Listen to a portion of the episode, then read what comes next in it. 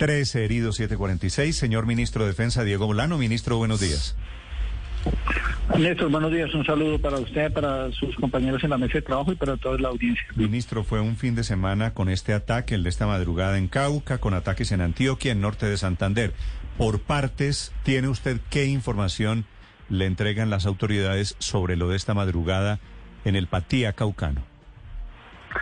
Son dos uh, fenómenos diferentes, Néstor. Uno, en el caso del Cauca, eh, allí lo que hemos tenido es una reacción de las disidencias de la FARC frente a varios operativos que se han desarrollado uh, en Cauca, especialmente en el Plateado y en Argelia, en donde han sido capturados y neutralizados varios de los cabecillas, incluyendo hace un mes y medio a Mayimbu, y ha habido una reacción, como se mantiene la ofensiva, hay una reacción y precisamente aquí se afectó con este artefacto explosivo a los policías en el bordo, un acto demencial porque ellos estaban en un servicio policial, ha afectado a los policías y también a los civiles. Eh, por supuesto condenamos ese hecho y, se mantiene allí el operativo y la ofensiva contra, en, en este caso, las disidencias de las FARC. En el caso de Antioquia, y en algunas de las zonas de ah, dentro de Antioquia, Arauca, el pero, pero ministro, antes, pues antes de que pase Antioquia, le iba a preguntar, ¿usted tiene la misma cifra, 13 heridos por la motocicleta bomba de esta madrugada? La información que yo tenía eran seis y un civil, un civil muerto. Eh, por supuesto, a lo largo de la mañana han venido desarrollándose diferentes informaciones por parte de eh, los actos urgentes que se vienen desarrollando, las, las informaciones de salud. Yo tenía la información de seis eh, heridos de uno, nuestra policía, un civil y un civil fallecido. Eh, a lo mejor recientemente han llegado allí al centro hospitalario algunas otras personas afectadas y por eso el informe que ustedes tienen, la información que yo tenía de seis, sin embargo, estamos pendientes de la evolución de los informes de las autoridades allá. Sí, el que está diciendo que 13 es el secretario de gobierno, pero evidentemente intentaré confirmar las cifras. Ministro, y lo del departamento de Antioquia, que en realidad son dos hechos, Cañas Gordas y Bello. Sí, en el caso, en el caso de, Antioquia, lo que ha venido sucediendo es una retaliación del clan del Golfo por tres factores que se están presentando en Antioquia. Uno, una reconfiguración en el mando criminal que quieren tener alias Ciopas, alias Chiquito Mario Gonzalito, para reemplazar a, a Otoniel, quien fue extraditado. Eh, y en esa reconfiguración han generado pues actuaciones entre ellos y disputas de las rentas en, diferentes corredores en Antioquia. Lo segundo es una reacción a la de ellos a un plan que es el plan de búsqueda de estos miembros del clan del Golfo y por, eso activaron un plan pistola en contra de nuestra policía, desarrollando inclusive eh, artefactos explosivos como el de Canas Golfo. Es un acto demencial porque lo que allí había era un punto de control de tránsito y transporte a la entrada de una ciudad. Activaron un artefacto explosivo donde falleció un civil, también quedaron cuatro de nuestros soldados, de nuestros policías heridos y, uno que falleció. Yo estaba borrado eh, y estuve luego visitando allí a los a los policías y lo que escribieron es un acto denuncial porque aquí era una cosa civil, un punto de control de, tránsito y transporte. Eh, y lo tercero, por supuesto, y que es evidente, y lo sabemos por información de inteligencia, es que además de la reacción del plan pistola también buscan posicionarse para futuras negociaciones políticas eh, como un grupo criminal y un actor criminal. Eh, y esto pues es evidente que también está pasando. De todas formas, lo que es eh, claro que para nuestra fuerza pública se mantiene la ofensiva contra estos reductos del clan del Golfo. Ahí está allí designado el general Murillo, director de la DIJÍN, con el fin de capturar y judicializar a los responsables de estos hechos recientes y que han buscado generar temor en la población y se continúa también con este bloque de búsqueda. Y, y en el Catatumbo, en donde hemos reportado en los últimos días videos, piezas que son pues básicamente publicitarias de las disidencias de las FARC paseándose en teoría como Pedro por su casa frente a la alcaldía de Tibú o haciendo requisas saliendo apenas del municipio. Se reporta en las últimas horas la muerte de alias Roque. ¿Qué tan importante es ese hombre en la estructura de las disidencias del Frente 33? Las disidencias del Frente 33 tienen un fenómeno complejo que eh, se evidencia en que su principal cabecilla, alias John Mechas y alias Richard, operan desde Venezuela. Están del otro lado de la frontera, en el Zulia. Nunca pasan a Colombia, planean y cometen todos sus atentados terroristas o planes de extorsión o manejo del narcotráfico desde Venezuela. Y lo que envían son comisiones a Tibú o al Catatumbo para desarrollar este tipo de actuaciones o tienen redes de apoyo en algunos de los barrios de Tibú.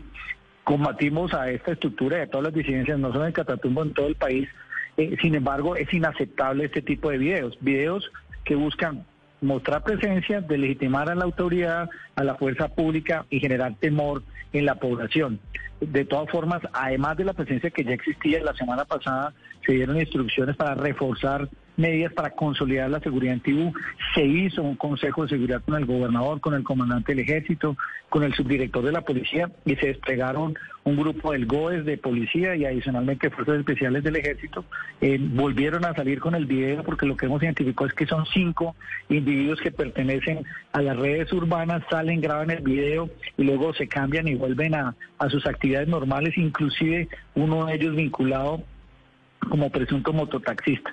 Pues bien, en una operación militar ayer, uno de los autores de ese video eh, fue neutralizado, alias Roque, que era el cabecilla de esas disidencias urbanas, fue ayer neutralizado en las operaciones de nuestro ejército nuestra policía. Otro, alias El Mono, fue capturado y seguiremos allí con la presencia hasta desmantelar este grupo y se consolide la seguridad eh, en esta zona del país para que primero no afecten a los ciudadanos, por supuesto, y también que se sepa claramente que nadie está por encima de la ley y se puede burlar de las autoridades y generar este temor eh, y amedrentar a la población y buscar afectar también a las autoridades. Ministro, han sido semanas intensas de mucha violencia, por ejemplo, en zonas como el Cauca, en zonas como Tibú. A propósito de, de grupos ilegales, como por ejemplo las disidencias de las FARC, el ELN, el Clan del Golfo y otros grupos dedicados especialmente al narcotráfico, ¿qué tan fortalecidos quedan, digo, a semanas de que el gobierno Duque entregue el poder? El gobierno del presidente Duque y la instrucción del presidente a la fuerza militar siempre ha sido mantener una ofensiva. Eh, después del acuerdo de La Habana, el presidente Duque no recibió un país en paz. Encontró seis grupos armados organizados, las disidencias de la FARC, el ELN, el Clan del Golfo, los Pelusos, los Puntilleros y los Caparros. Hoy quedan tres, tres de esos grupos fueron desmantelados gracias a operaciones militares y policiales. Perdieron 1.500 hombres, entre hombres en armas y redes de apoyo, y otros 1.500 se movieron a Venezuela. Están hoy en Venezuela debido a la presión de la ofensiva militar. Y si es claro que tienen diferentes operaciones en Colombia, sobre todo porque aún permanece el narcotráfico, lo, que, lo, que, lo clave es que han tenido declives estratégicos en su operación. La sola Operación Júpiter, que se dio la semana pasada en Caquetá, en San Vicente del Caguán, con la neutralización de Alex Iván Mordisco, es una estocada muy importante a las disidencias, es casi que el golpe que señale, por eso así lo eh, hemos declarado, evita la refundación de las FARC, porque todos los principales cabecillas, de las disidencias de las FARC en Colombia fueron neutralizados, alias Jonier, alias eh, alias Iván Mordiscos. Los otros o, eh, huyeron a Venezuela y allá en Vendetas quedaron fuera de circulación, como en el caso de eh, Gentil Duarte y los otros que están allá en Venezuela. Lo mismo sucede con el ELN. Los principales cabecillas del ELN que estaban en Colombia, de la Dirección Nacional, alias Pirri, alias Fabián, alias Uriel fueron neutralizados, los otros permanecen en Venezuela o en Cuba. Y en el caso del clan de Golfo se capturó y se extraditó al principal eh, cabecilla de responsable de negocio narcotráfico como alias Otogiel. Si bien aún permanecen, hay un declive, están eh, en deterioro su, su conformación y por supuesto pues aquí siguen las campañas ofensivas en contra de ellos eh, y ante esa debilidad que quedan será el siguiente gobierno que toma las decisiones de mantener la ofensiva o tener negociaciones con ellos. Sí, pero fíjese ministro que por supuesto que no se cuestionan las operaciones contra los objetivos de alto valor que son los máximos jefes de esos grupos irregulares que han caído en los últimos meses, en Venezuela, en Colombia, en diferentes partes. Pero contrastando con lo que usted dice de que están debilitados, pues estos grupos lo que hacen es mostrar señas de fortaleza, así sea para un video, así sea a través de otro tipo de actuaciones. Eh, lo que pasa en el Catatumbo, lo que pasa en eh, el departamento de Antioquia, lo que ocurre en el departamento del Cauca, no genera gran inquietud y no abre la puerta a que tal vez sea fundamental cambiar la estrategia y más allá de lo que se está haciendo, que puede ser positivo, se debe abordar el tema de los grupos ilegales desde otra óptica?